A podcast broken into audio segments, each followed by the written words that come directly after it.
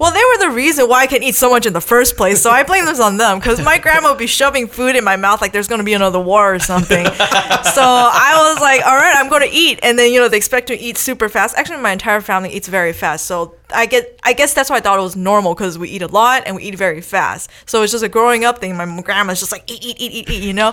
But now she's like, oh, Raina, you eat too much. Welcome to the Catch-Up. Introducing your hosts. Eli Aruth, Editor-in-Chief. And... Jeffrey Kutnick, CEO, and apparently the only guy who takes this podcast seriously. Of the craziest, most bestest, news-breaking, food porn peddling viral website on the .coms. Food Beast. It's crazy when your future is decided by an algorithm. Dude, this pizza is fucking crazy.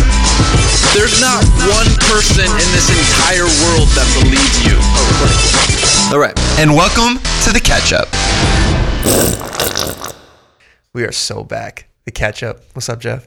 Hey, Eli. Feeling good?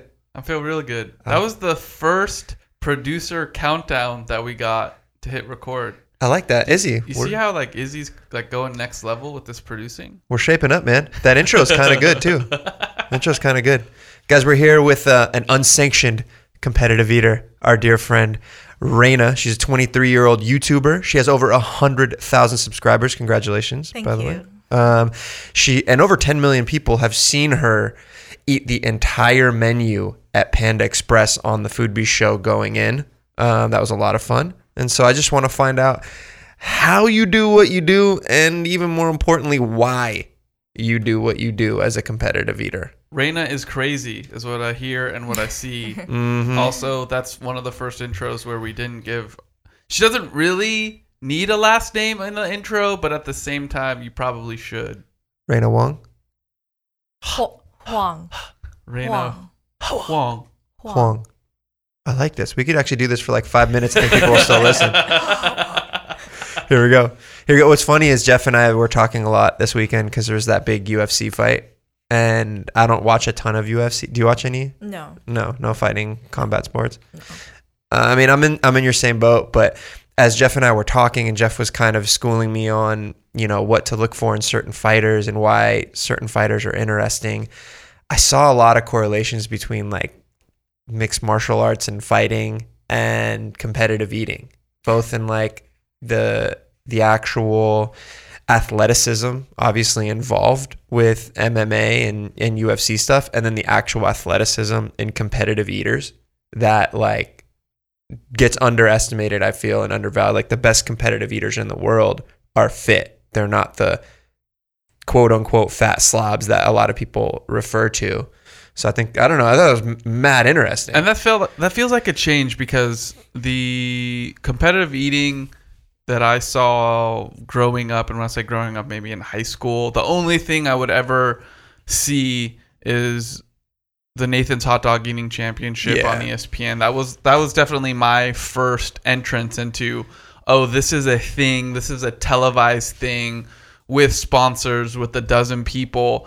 And the people that I roughly remember from that stage a long time ago compared to the eaters that I see now on some of the professional and amateur arena, there seems to be this somewhat of a shift toward, we have to practice, exercise, be fit to be able to compete at this level. It's no longer just like, I'm a big guy, big gal with a stomach.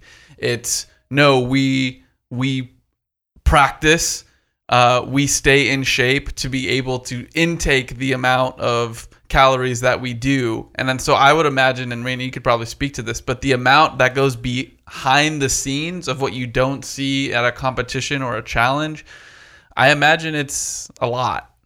Yeah. I mean, Raina, you don't compete in the Nathan's Hot Dog Eating Challenge, right? No. And why is that? Well, because I do a lot of independent stuff, and then signing with them is like signing with an agency. So then I would be very limited to what I would be able to do on my own.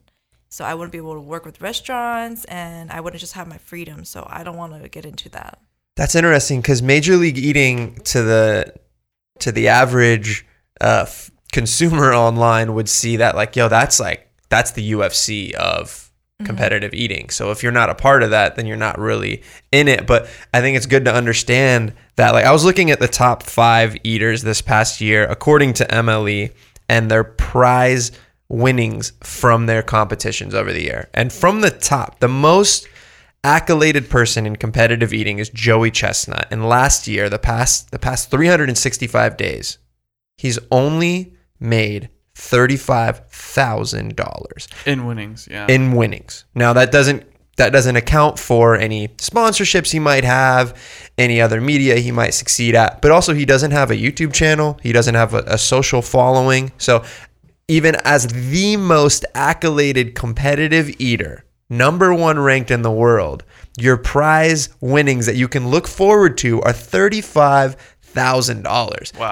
Did you know that going in, Raina? Like, oh, if that's the top of the crowd, like, I don't want to go down that route.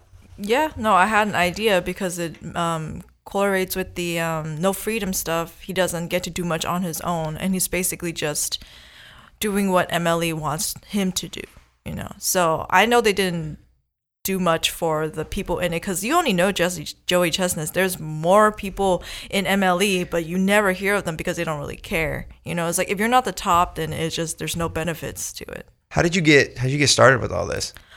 Well, I ate a lot all my life, and I thought it was like normal until somebody told me, hey, go do a food challenge. I have no idea like that was a thing. I was like, people do this? So they told me to do a burrito challenge at a restaurant near me. It was like a 4-pound burrito. And the first challenge I ever did, I ate that in 6 minutes.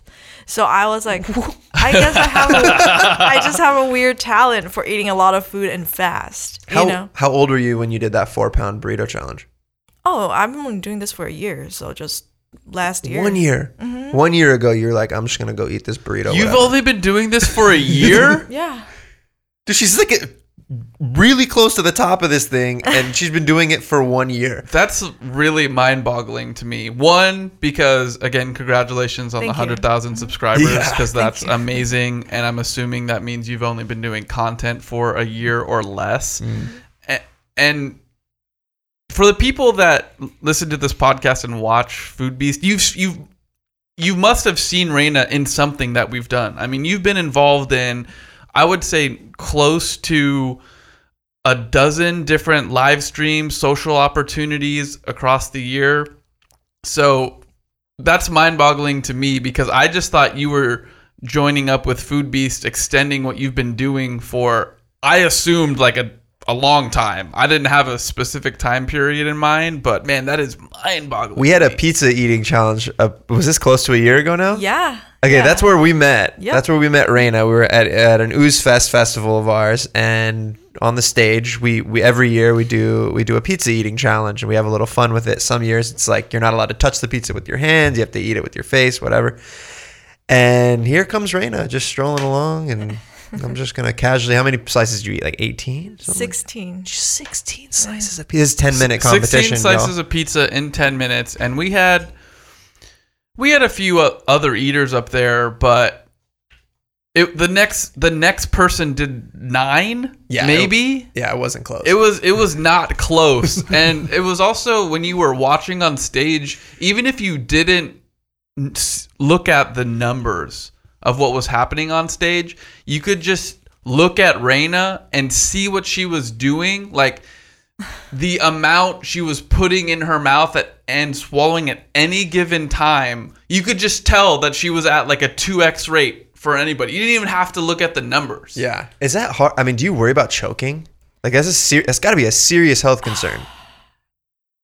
I only had one choke scare because I'm not used to tri-tip meat because doing all these food challenges, I've ate more American food than I have in my entire life because I grew up eating Asian food. So I had a tri-tip eating challenge, and I didn't know like the beef was cut so thick because in my head, brisket was like the Korean thinly sliced brisket. Yeah. So I just put it on my mouth and I was like, oh my God, I am choking on this brisket. So I actually gagged up a little bit, but I just put it back in and continue with the challenge. Oh, so that was my only choking scare. But the other times I was pretty fine. I don't really have that much choking scares, so I'm lucky with that. So with the 4-pound burrito that you ate in 6 minutes, obviously there's a lot of natural ability there.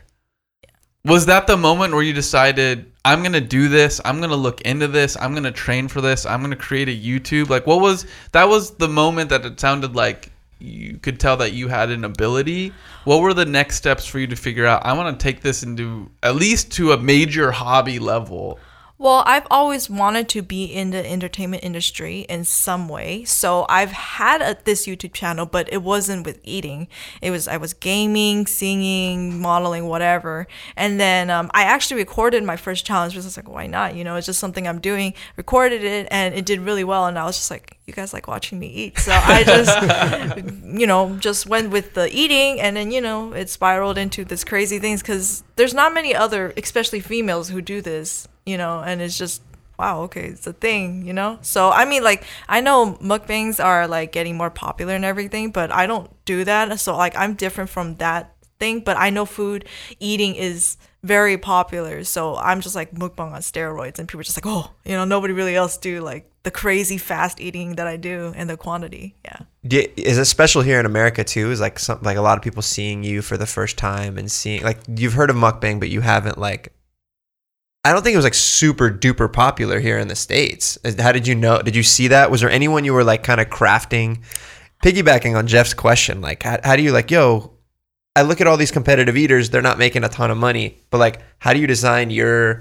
direction and game plan for making money and creating content? Who are you modeling after?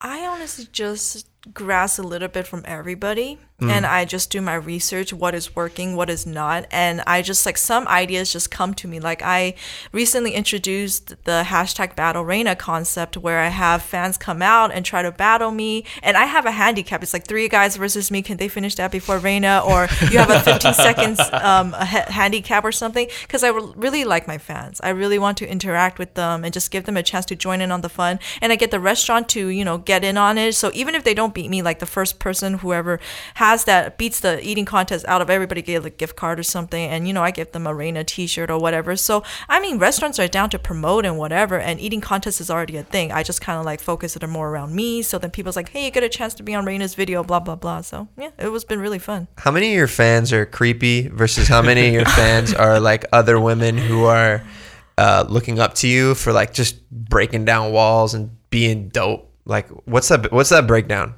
Actually, my analytics on YouTube, 65% of the watchers are women. Surprisingly, wow. Yeah. What? Wow, women, really cool. Women likes to watch and live vicariously through me because, you know, girls like to eat. But more guys comment with the creepy comments. But girls will usually stay quiet and just kind of watch because they wanted, like, I don't want people to know that I like to watch these videos, you know. But guys will be the one commenting. And I don't mind it. It's all very fun to read. I read all my comments. And to me, there's, Raina, you have this instantly entertaining aspect, not only to your channel, but to your presence, because thank you. I've also never seen a competitive eater of almost any kind dress in a very particular way that adds to the personality, right? Yeah. So even here today, you have beautiful pink and purple hair, nice. Right? Uh-huh. And I'm the In-N-Out challenge that we had in the office. I believe it was, what did you dress up as? It was Harley Quinn. Yeah, and so I knew an eater that we were excited about was coming to the office to do a 50 by 50 In-N-Out challenge.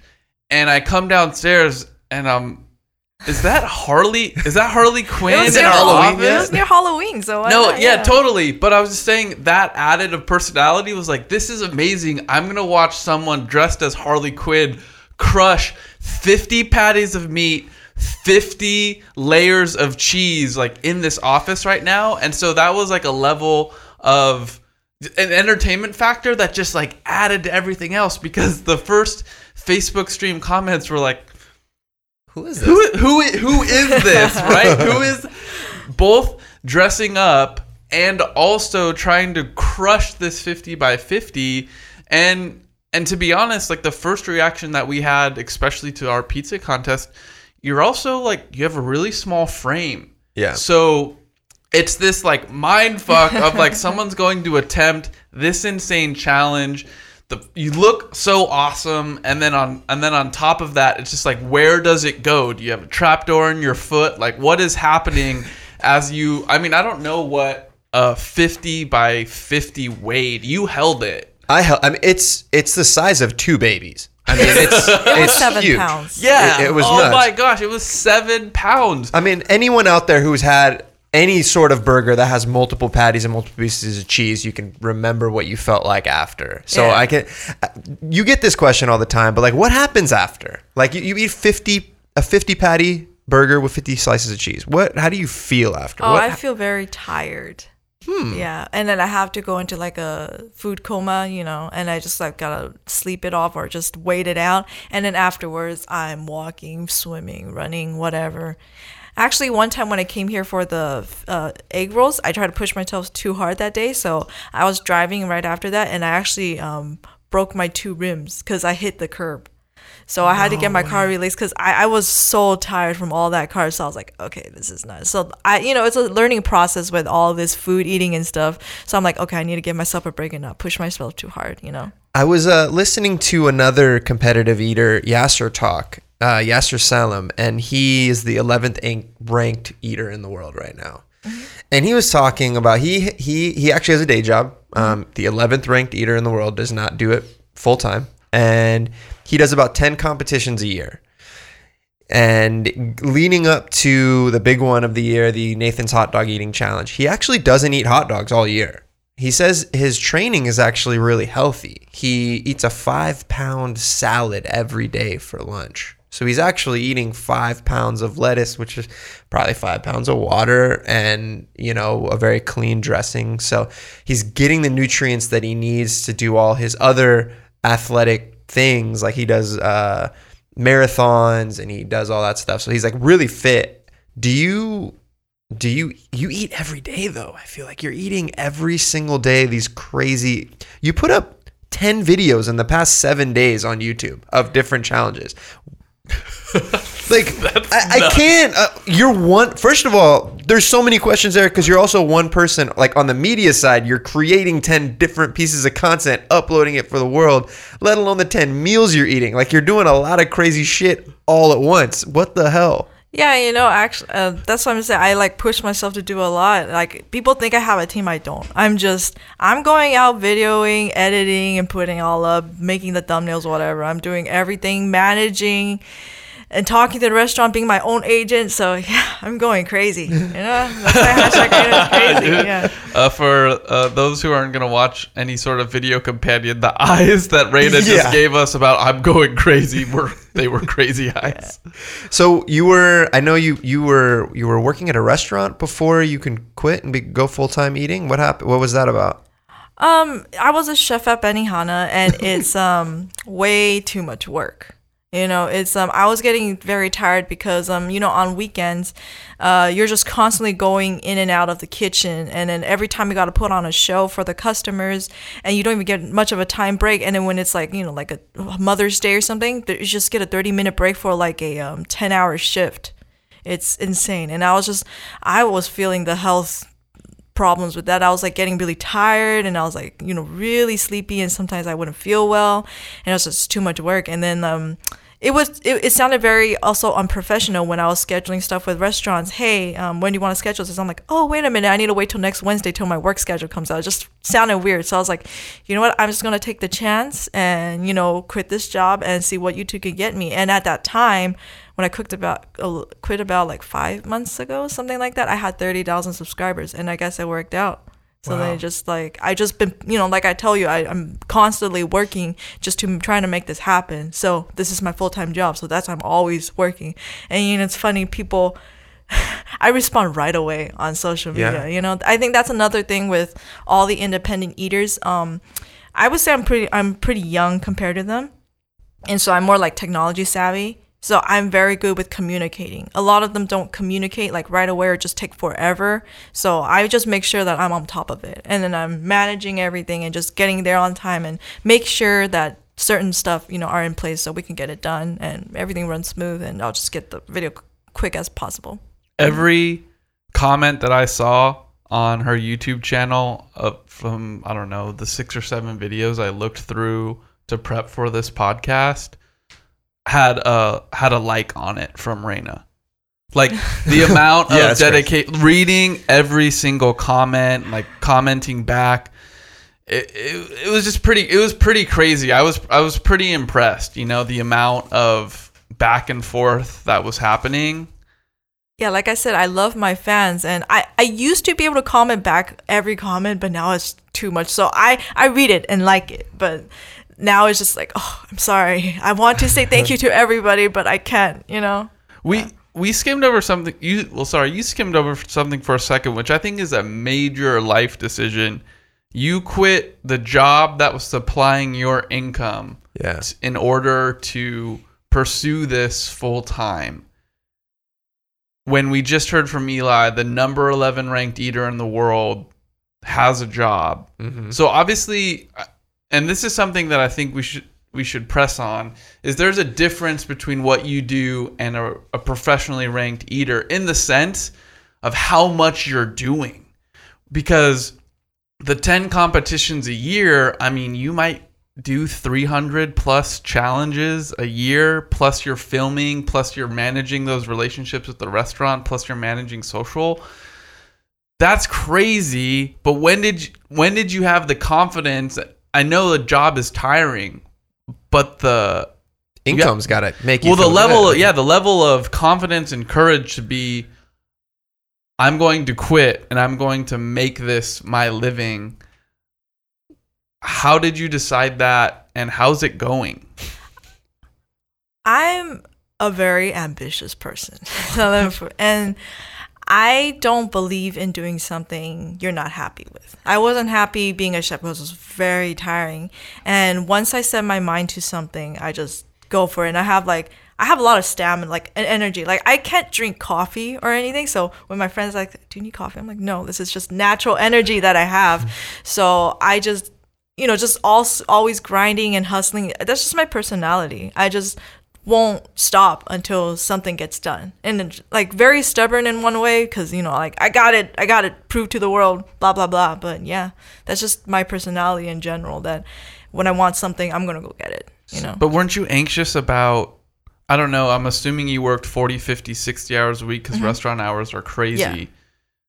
And then none of that income coming in.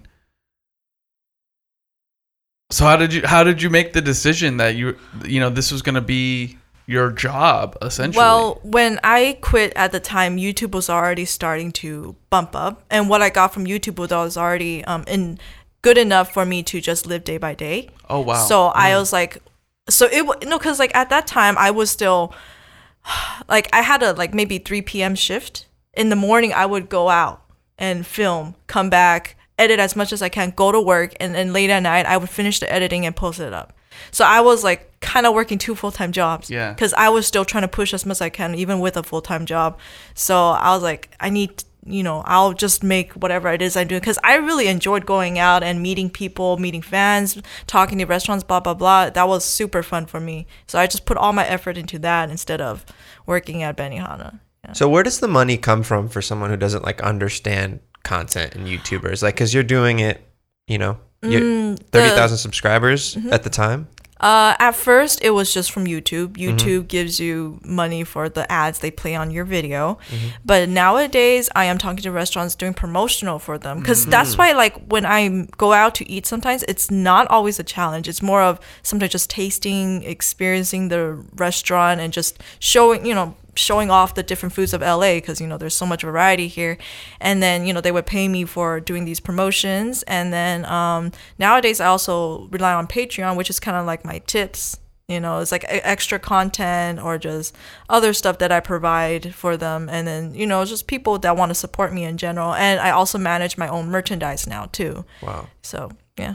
Tell me about Patreon, because there are a number of podcasts that I listen to that specifically have a Patreon page. So like the Fantasy Footballers, if you want to be a member of a Foot Clan, you pay $5 a month and you right? You pay for this additional podcast per week. Yeah. Do you know any other competitive eaters that are on Patreon, or did you kind of just decide that to be for you because you had this excited fan base that was interested in potentially like donating to your cause? It was actually my friend. At first, I like didn't really care about it, and then he pushed me to do it because he's like, "This is a growing thing. You can get a lot of extra income just because your fans love you, and you just get them extra content since you do so much anyway." So then I looked more into it, and he actually helped me set up everything and manage stuff, and then it just started to keep working, and then I started looking at other people. It's not, eaters don't really do much of this, but it's more like models, you know. And I see what they do, like Jessica Nigiri, like she's a cosplayer, and you know I like to dress up. Yeah. So is I just dress up, take some pictures and modeling, and then they just, that's just what the Patreon content is about, because you know, like I like to model, so I don't really put everything out. So it's like a specific one. You want to see these pictures, go on Patreon. You have to be one of the only competitive eaters / models in the world. Yeah, I'm trying to think. Like, I don't want to see Stonie like that. Like, I don't want to see Joey Chestnut with his shirt off. Like I don't want to see any of that. Do you consider yourself a competitive eater? Like, what? Nowadays, I consider myself more of an entertaining eater. Mm. You know, because realistically, there are health benefits to, like, health risks to this. So if I manage to eat 20 pounds of food like they do, I can't go back. So my capacity right now is probably 10 pounds and I'm done. You know, like I really do not want to go past that point. And like I said, my content these days are more about fun, interacting with fans, and how much I can eat really fast. And it's not really about the quantity I eat, you know. So I just want to be entertaining. You know, like I said, I just want to be entertainer all my life. So what I can find people to be happy with, or just go like, whoa, you know, that's what I'll make it work. And I don't really want to be like super professional, because that's just, I feel like that's too much. How, you know? So you mentioned health. I mean, what health concerns do you have right now? Like, and how do you maintain what you do? Right now it's just getting enough of the nutrients, because there have been some really sad stories in competitive eating about this girl. She you know, because she wasn't getting enough in nutrients, and it was very sad. So, I just am on my off days or whatever, you know, like with the tastings, I'm getting enough veggies or fruits or whatever. So I just keep everything balanced, and I'm always moving to keep my body physically in good shape and stuff. How are you getting your stomach so big? I think everyone, it's always fun to hear how like different competitors get large stomachs. Some people eating salads, 5-pound salads. What are you doing? I do a variety of things. Right now, I used to do a lot of water training, but too much water is very bad. So now I'm doing like more salads, or just yogurt, Greek yogurt, very clean and healthy, and it just flows out right away.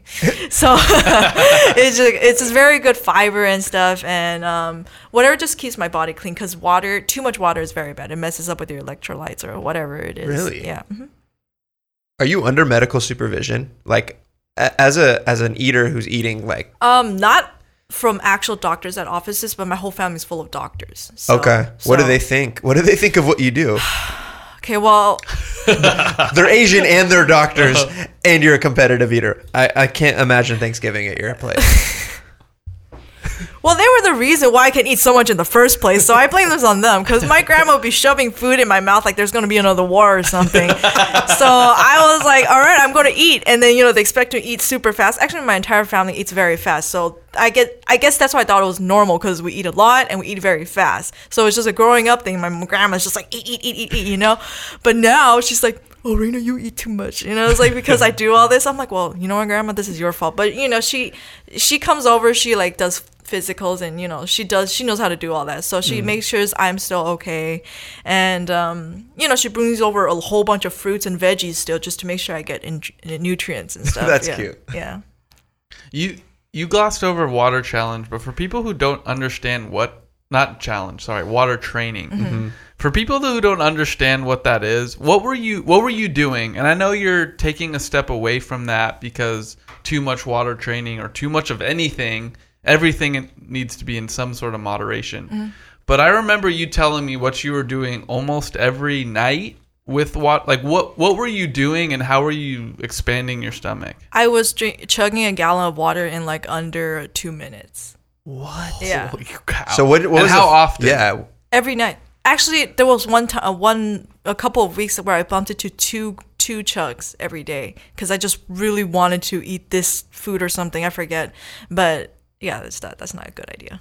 And when you say, you said 10 pounds is my limit, like very casually, you're talking about the amount of weight of food in front of you that you can put in your body, which I'm also imagining is a significant percentage of your total body weight. Yeah. Right? Like 10 pounds. I feel gross after a 1 pound burger, right? That's like way too much for me already. 10 pounds. I know you talk about it very casually, but I just want people to understand 10 pounds is an insane amount. Yes, that's your limit, but that is an insane limit. But like, you see, my natural capacity was just 4 or 5 pounds when I first started out. It just so happens that I already ate a lot in the first place. So to me, I've already ate more than normal people all my life. Like when we go to restaurants, because, you know, my family eats family style Chinese food all the time. So we don't really control. We just kind of like family style, take whatever you want. So when my first time I go to like a set meal for me, I'm like, this is not enough food. You know, I just needed to eat a lot all my life. Yeah. Have your regular meals changed? So I know you ate a lot, you said, growing up or whatever, but once your stomach is at a capacity that could fill 10 pounds, like, can you just have a burger when you go out? That's a great one. I can. Yeah? Yeah. And but do you feel comfy, or are you like, man, I feel comfy. Like, it's like, I won't feel like super hungry. Like, I've never liked eating over what I feel comfortable with anyway. So like, before, I just ate so much and I still feel okay.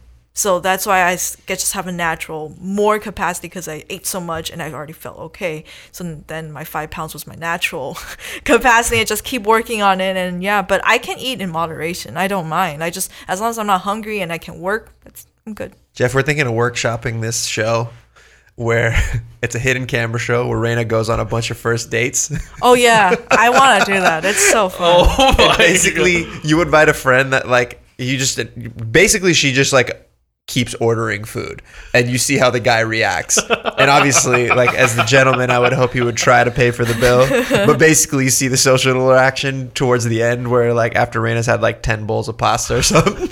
A la carte at Mastro's. That'd be amazing. Sign me up. You think that's a good show? So, absolutely. I think that's a good show.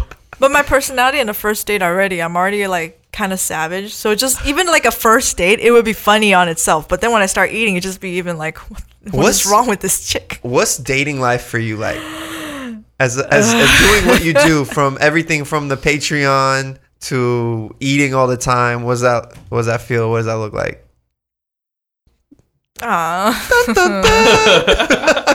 She's like, next question. I got boy troubles. I'm just put it that way, and I'm too like straightforward. You know, like I'm very like independent woman kind of mindset. With my ex, he couldn't keep up with all this. He felt like he couldn't, like he just felt like not manly enough. So I'm like, okay, whatever. So if you feel overpowered or whatever, overshadowed by me, then it's not going to work out. So I'm just very straightforward with what I want, and if you can't keep up with me, that's your own fault. Was it the success or your athletic ability, or was it the attention that you get? Was it all of that? It was all of that combined, and also just because I have a very strong personality, and he couldn't handle. I'm just very straightforward, you know. It's like, because usually, like, I guess he just wanted like a submissive little Asian girl, and I'm just like, oh, it's not me. Raina, you're one of the only eaters that I know of that really, really cares about flavor. So when we've been talking to you about live streams, one of the conversations that happens editorially is, well, is Raina going to like it? Because if she doesn't like it, then she's not going to want it, and she's not going to want to participate. I think that's really interesting for your YouTube channel because of how differentiating that is. Tell me more about the flavors that you like and why you won't do certain things because they suck. They just don't taste good. Well, like you guys know, I was a chef. And before I was a chef at Benihana, I was actually a private catering chef. And I made like 1,000 lunch boxes every week on my own. And I dropped it off to these guys in LA that just want prep meals. You know, so I was meal prepping and I was cooking, and I've been cooking all my life. So I'm very picky with like, is the food good? Actually, yesterday I had like, it was maybe like a 3-pound pizza, but it was absolutely disgusting. I couldn't finish. I ate like less than half, and I was like, I cannot eat this. Because that gives an interesting layer to your content, mm-hmm. that not only can people watch you for like the magnitude, but then you're also repping restaurants and our things, and you're giving commentary about flavor. So that was like really, really interesting to me, because every other eater is just solely about magnitude, solely about how quickly can I do this, and that's obviously a big part of what you do, mm-hmm. but the fact that you're also like, I really like this, is something where I can take as a consumer and be like, oh, I want to go try that. And that marketing seems to actually work, versus I don't know if I'm going to go try something just because they have a 15 impossible burger vegan challenge. Like, that's not going to get me into a restaurant. But if you said, oh, by the way, these wings from this wing challenge I had are really awesome, I'd think about going. And you're the man versus food value to what you bring, versus mm-hmm. a watching Nathan's hot dog. Like, I don't want to eat a hot dog after watching them dunk it in water. I feel like all your challenges kind of lean towards, like, you're not dunking things in water. Mm-hmm. You're, like, enjoying it. You're just eating a lot of it. Yeah, that's one reason I appeal that way, because I'm a very real person. Like I said, I really enjoy my fans, so I don't want to, like, you know, BS them, mm-hmm. you know? So, like, I know there's, like, challengers out there who's like, oh, the food's amazing. I'm like, no, it's not. Okay, so they just can really relate, because I don't lie in their face. It's like, if this is not good, it's not good. I don't care if you're promoting or anything. I'm going to say what I think, you know? Like, and then, like, I won't say everything's bad. It's just like, if it's good, it's good. And, you know, that's what it is. And so people like how truthful I am. You know, like, I have nothing to hide, really. It's like, I'm very honest about everything. How did you feel when you ate more Pocky sticks in one sitting? Terrible. Well, I mean, so Matt Stonie is one of the most accoladed, craziest, coolest. I'm a huge Matt Stonie fan, and he ate. One of his most egregious videos was him trying to eat this Pocky. Like, mm-hmm. Pocky, if you guys aren't familiar, it's a sweet snack. Yeah. It's a biscuit stick, usually covered in chocolate. Usually everyone makes a joke like, man, I can never stop eating these. But now after watching both you and Matt try to eat these, like, I don't want them and that, because his was miserable. Watching him eating was miserable. Like, his camera, a lot of things were factored in. His camera kept shutting off. You could see how painful it was in his mouth, how sharp the breadsticks get over time. Saliva was not working in your favor. I mean, how did that feel, eating more than, like, a dude like Matt Stonie? I was like, wow. You know, I was kind of like, oh my God. But, you know, I actually made another video prior to that when he was eating, like, Valentine's Day chocolates. I was just like, my girl sidekicking is like, I'm not gonna let a guy eat chocolates better than me. So I actually ate the chocolates better than him, but that was whatever. So when he did the Pocky, I was like, I was kind of thinking, what could be my strat? So, like, strawberry and chocolate mixed together would change up the flavor, so I wouldn't have flavor fatigue too fast. And he drank milk and I drank water, so it was just a little bit easier for me. And he doesn't get as messy, so I was just like, I'm just going to crush everything and just shove it in my mouth. So it doesn't get the sharpness, you know, so everything's kind of, like, mushy. Yeah. I just put it in my mouth. And that's it. Wait, how much Pocky did you eat? It's like 1,500 or something. 1,512. Yeah. What's in a box of Pocky? Standard box of, like, Pocky. 12? 20? It's like 20. That's so many boxes. That's so many boxes. Yeah. You made, like, national headlines for that. I mean, you've made national headlines over and over and over, and you also make a lot of headlines in China, like, just for everything that you do. Thanks. I don't know why you're thanking me.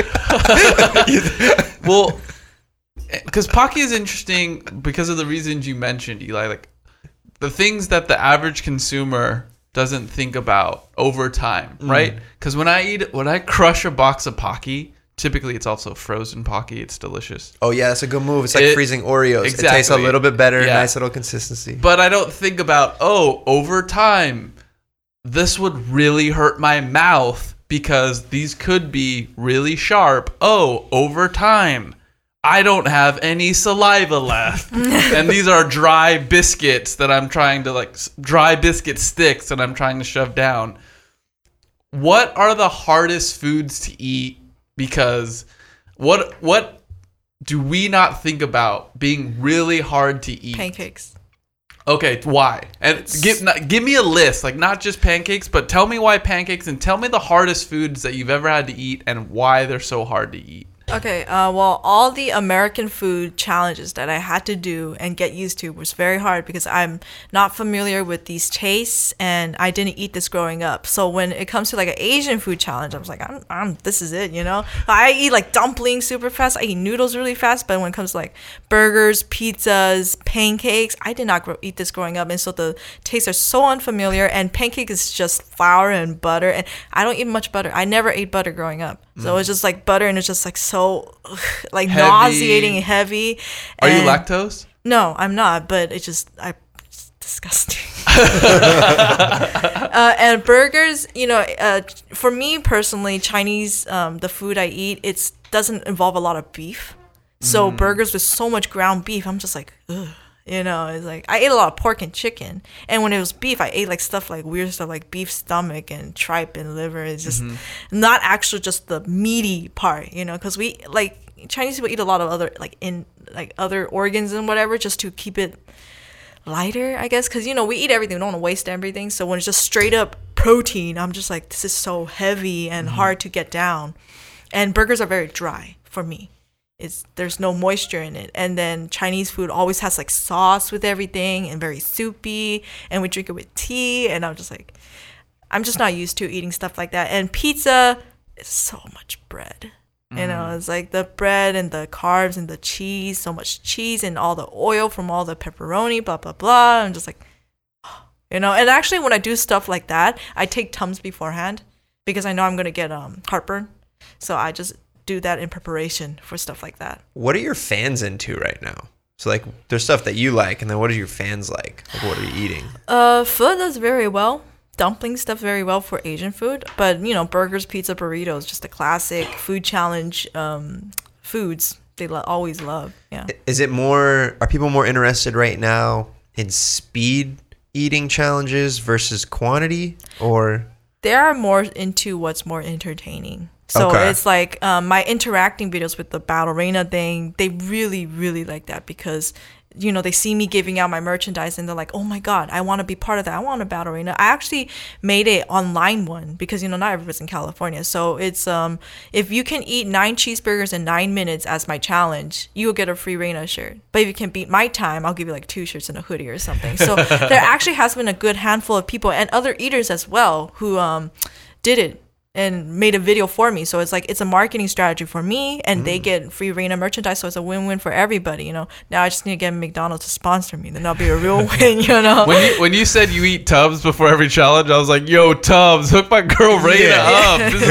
This is perfect for you. What's the standard burger? Are you basing it off a McDonald's cheeseburger? Yeah, just McDonald's, very plain and classic, just so everybody can get a chance and there'll be no questions. It's just 9 McDonald's cheeseburgers in 9 minutes. That's the challenge. And I did it in 9 minutes, like 3 minutes or something. You can beat me. I put everybody on the Hall of Fame on my website and blah, blah, blah. Damn, you got the community down. I like it. I like it. Is there enough vibrance in the community where you see this as a long-term future in the sense of, if you would want to provide for yourself and a family, like in 5 years, do you see a light at the end of this tunnel being like, I think I can do this long term? And then on top of that, how big is metabolism a part of that? And because you're younger than a lot of these competitive eaters, is that something you think will slow down? And what does that future look like? Yeah, I definitely think about the future. That's why I say I never want to achieve that 20-pound capacity, because that's just not good in long term.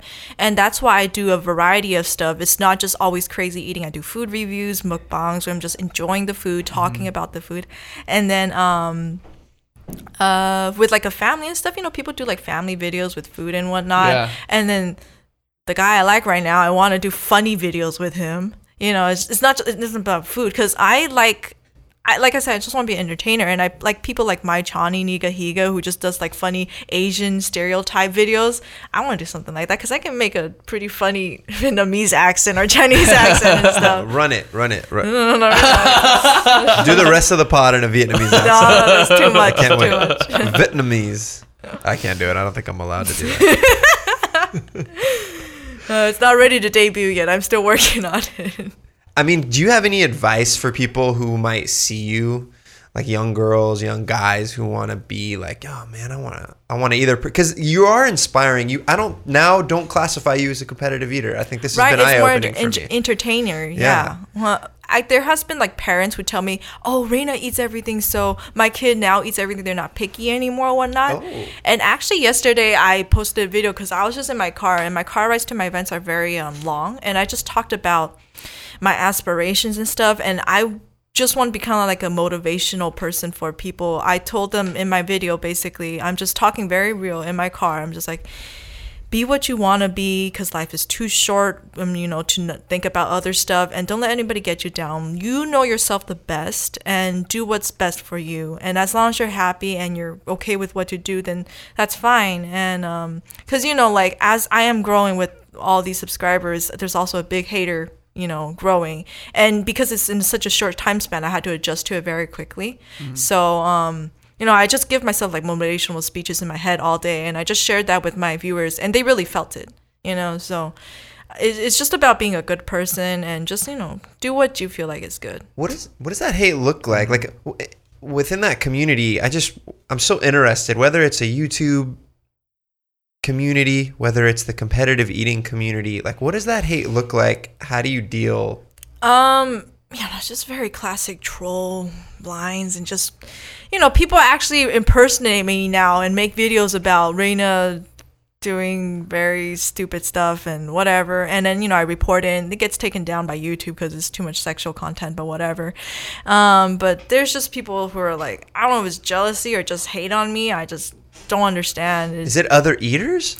I don't know if it's other eaters in specific, but there's just maybe like supporters of other eaters who just don't like the way that I do some stuff, or yeah. Is it because, I mean, I'm so curious, is it like your quick rise to this level that you're at right now that people are like, man, I've been in this game forever? Like I think that's one of the reasons why, but because like I said, I'm not the best eater. I know I am, and I proudly admit that I'm not the best eater. I don't care. You know, you can be a better eater than me, but it's just because I work a lot to do what I do, and then like some people might feel that, oh, why is that opportunity not landing in my lap? And then, you know, me wanting to get into breaking into the media industry, I'm like, that's never going to happen. You have to work, whether you want to be a singer or a model. You just got to always keep going at it and not give up, and that's, you just got to keep grinding. You can't never expect something to just fall in your lap just because you have this ability. I mean, there's plenty of other eaters out there who doesn't do this, but they probably eat well, they just don't want to do challenges or whatever, you know.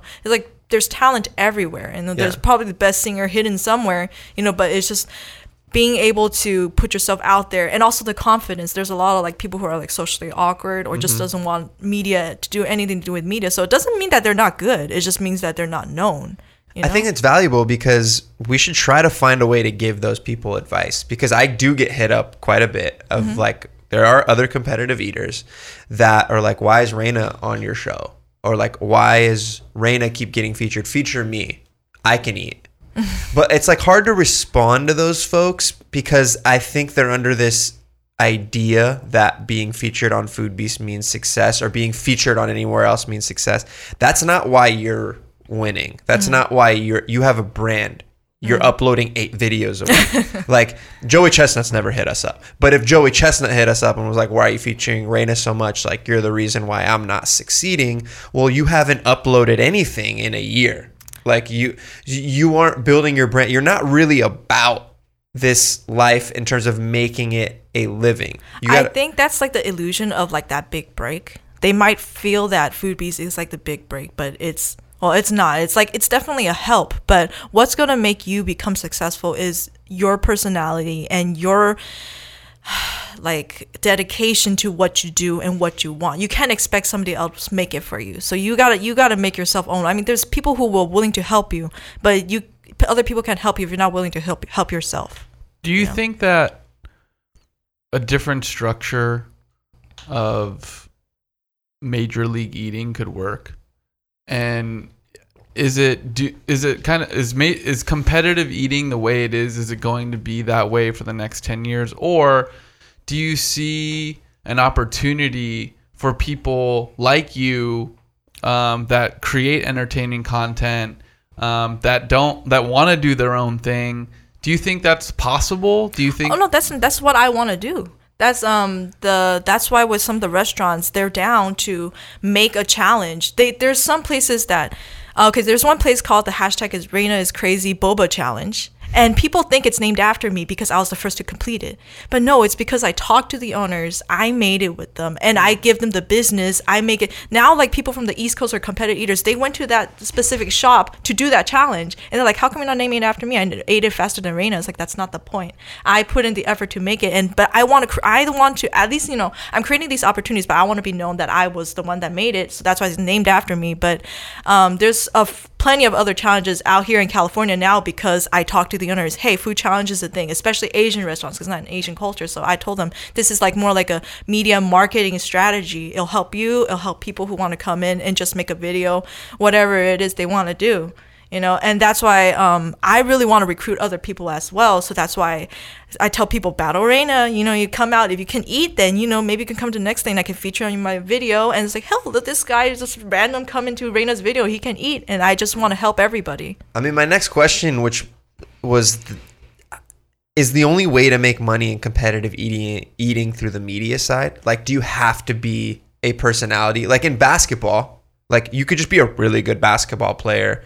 And if you are of that, if the talent speaks for itself, you could make a living. You're not going to be, you still have to have personality and do all that to really rise to the top. Like there's a reason why Michael Jordan, he's one of the best basketball players ever, but he also has this like aura about him and all that. And you can see a lot of that in like UFC fighting. Like I don't watch mixed martial arts at all, but I know Conor McGregor, right? Like, and how many, I feel like there's probably so few people in the grand scheme of people that do mixed martial arts that actually make a living from it. Like, I see that almost 1-to-1 right now in competitive eating or people who eat a lot. It's definitely like that because when you have the personality and you know how to approach people and you're just very relatable, it definitely you have people migrate more towards your aura and stuff. Like I've always wanted to stand out. It's like I have pink hair now, so it's just like I'm even more out, like standing out. You look like a YouTuber right now. Thanks. Actually, no. My hair was done by a fan. She messaged me. She's like, I cannot stand your hair. It was so unevenly distributed and stuff. So she's like, come to my salon. Let me do it for you. And she had her hairstylist come out and cut it for me. Now it looks more layered and full. Other than before, it was like briskly and ugly. I don't know. So I was like, oh, I get it. So I was like, better hair now. So yeah, it's just, and then, all these fans like that I've met, they tell me their life story, like she did this, just took like 12 hours. So the whole time I was talking to her, and then her story is actually very similar to mine, but she's shy. So I feel like I'm kind of like an outlet for them because I'm putting myself out there and they're just probably too shy, but they can relate to, oh, Raina has the same kind of backstory as I do. And another person who took care of my dog when I went on a tour, she has the same kind of backstory as I do as well. It's just that I'm appealing to the people who are too shy to put themselves out there, but they get my story and I'm just making myself very relatable to other people. Were you always outgoing? No. When I first met you at the pizza thing, I was super shy. Huh. You asked reckless eating or freak eating. I was pretty much a completely different person. And I was very just to myself. And I was afraid to hang out with them because I was like, oh, I'm scared, Like, yeah, so I was afraid of meeting new people. But I pushed myself to get out of this social awkwardness boundary that I have. Actually, my dog is a service dog because I have social anxiety. So I can take her to restaurants and stuff with me. I have been recently. Yeah. Wow. And what was like the breakthrough point that you became, if you were that shy? Because again, I remember when you wanted to apply to be in the eating challenge, it was so meek and so like, could I please? And I was like, yeah, I looked up one video. I was like, yeah, of course you can. Let's go. But then after, the more we started hanging out, I started seeing, like, you are very outgoing. So what happened? Was it, like, the camera in front of your face just forcing it? That, and also, I guess it was just, I went through a very emotional phase when I left my job. Mm. And I kind of told myself, I need to change and just, you know, be the person I want to be. Because, like, in my head, I fantasize about who I want to be. It's, like, this really confident person. So I just kind of, like, started to bring that out. And then people like that confidence, you know, like, as long as you're not overly cocky, but you're, like, stand up and strong for what you believe in. And but you're also very open to other stuff. Just you need a balance of everything. And then people will like that. And people look up to you as a role model. Because role models usually aren't, like, shy and, you know, whatever. They're strong in what they believe in, but they're not overly cocky. You just need to find a balance and finds the personality that people will really like.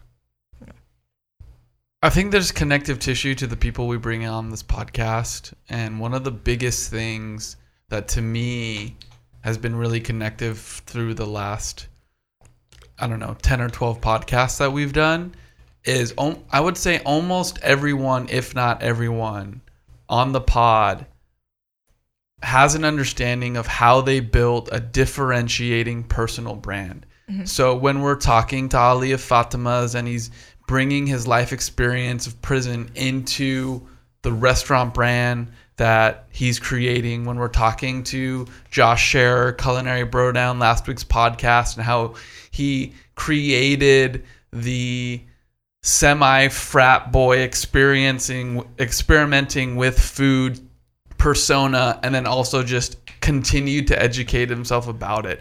If you're a competitive eater and you're DMing Food Beast about why we're not featuring you, it's either one of two things. You're not loud enough, or we don't understand what your brand is. Mm-hmm. But when we see someone in cosplay eating a 50 by 50, and that was set up by us, but how we became aware of you is creating content. And I think that also goes back to the conversation we had with Josh last week, is create content and figure it out. Yeah. Because we're not here as Food Beasts to figure it out for you, but we can amplify when you're building a brand that people want to latch onto and be excited about. Mm-hmm. So that being said, Raina, like, your brand is shining so amazingly because of how differentiating you are. Mm-hmm. Yes, you have natural ability. Yes, you fucking crush tons of videos per week with a one-man team. Like, it's tough for Food Beast with our video team doesn't stay at the same pace of how many videos you produce and upload. So I think that's just something, like, for me, that's been, you know, connective through multiple episodes on the pod. Yeah, things are getting obvious, guys. Like, if you have a fun idea and fun talent, like, just putting the work in there is, like, the bare minimum you can do. Like, yeah. It's the absolute bare minimum you can do. So, man, I learned a lot. I wanted to just go over all the accolades that you've done. 50 by 50 from In-N-Out, the entire menu at Panda Express. What's something that's been on your mind? Let's wrap this up. What's one thing that you, like, I want to eat this, I haven't done it yet? Like, what's a challenge coming up? Well, one of my friends, he's a really good chef. I want to make a huge dumpling, because that dumpling video in Tokyo is I saw that. Yeah, like the huge one. Like, we can make our own dough, make our own filling. I'm just going to make a big-ass dumpling. How big do you think you can make a dumpling? I don't know. You know, I mean, we can make it as big as we want, but it got to fit in the oven. I mean, if we had, like, an industrial kitchen, we can probably make a huge one. Dude, this thing that we saw, I think if we're thinking about the same spot, and it's like a size of, like, a football and a half size dumpling. Uh-huh, yeah. Yeah. Like, and if you need a commercial kitchen, we will put the call out. Let us help. Let's get it. Yes. No, because I make dumplings all the time. So let's do it. If you know how to make a giant dumpling that needs a commercial oven. Do it in the Food Beast kitchen. Let's do it. We can find a commercial oven. The Food Beast kitchen doesn't have a commercial oven, but we have. But come at us, Samsung. Let's finish that. Yeah, we can figure that out. So don't limit yourself to the conventional oven. You tell us how much the dumpling you want to make, and let's figure that out. Before we wrap up the podcast, something new that we've been doing. What are the places that, whether you've eaten there for challenges, whether you've eaten there just on your own, but give me 3 places in Southern California that I need to eat at yesterday. Okay. There is one new Korean place where I ate 10 pounds of kalbijim, which is beef ribs. Uh-huh. It's called Tangin Noodle. It's newly opened, and the meat was so good. It was just fall off the bone. I actually took Nader to go eat it with me. It was his first time eating Korean food. He loves it. Oh, wow. Uh-huh. That's one place. I don't know. That's something that comes top of my mind. I just love that place. Oh, there is another place. It's not Food Challenge or anything. It's called TK92 Barbecue in San Gabriel.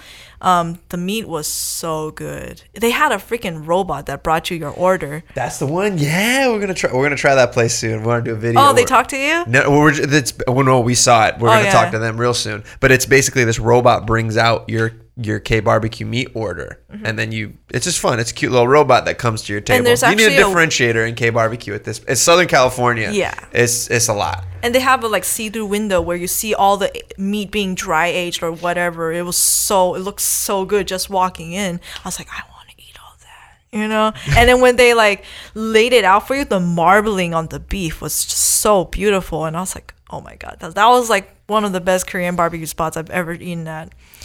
One more. One more. No pressure. And maybe a third K barbecue spot.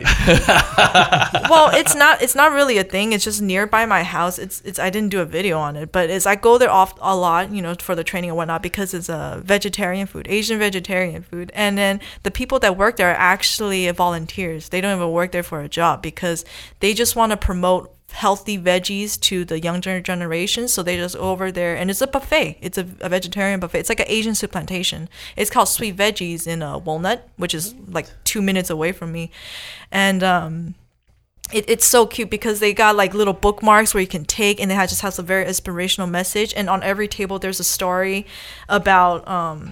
I don't know if it's Taoism. It's kind of Buddha Taoism kind of vibe. And it's very good karma, just good energy in there. And all the food is amazing. And it's just such a sweet place to be. Because the people, they're not there. They're forced to be there. They're there voluntarily. So they treat you so well. And then, people who go there and they don't know what it is, the way they talk is just so sweet. And you see monks going in all the time too. Monks come in, take the bento out to wherever the temples or whatever. Sweet that veggies. Sounds newsworthy, man. That sounds crazy. That sounds amazing. I have so many more questions, but I want to try this. Yeah, that people are volunteering for a cause versus just supplying a restaurant. The only person that gets paid is the chef. Yeah, but everybody else is just volunteering, cleaning and stuff. The way you described it was the way Food Beast would describe it. It's the Asian vegetarian soup plantation. Yeah. As soon as you said it like that, both Eva and I were like, Izzy, write this down. Thank you for explaining it the only way I would understand. The Asian soup plantation. Yeah.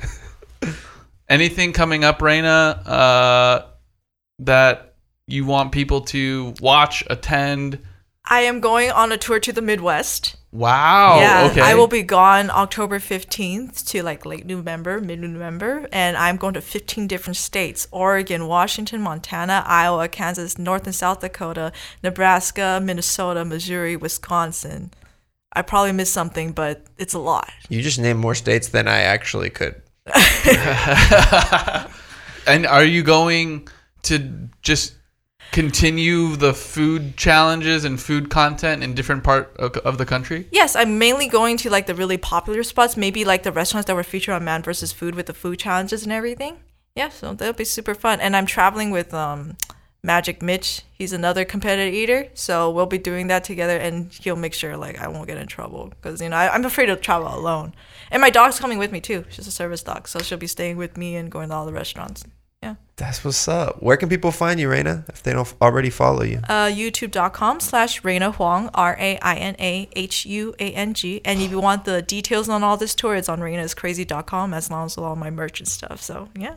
That's what's Raina up. Is crazy. Thanks for coming on the pod. Thank you. Thanks, everybody. Thank you for listening. And until next week. Bye.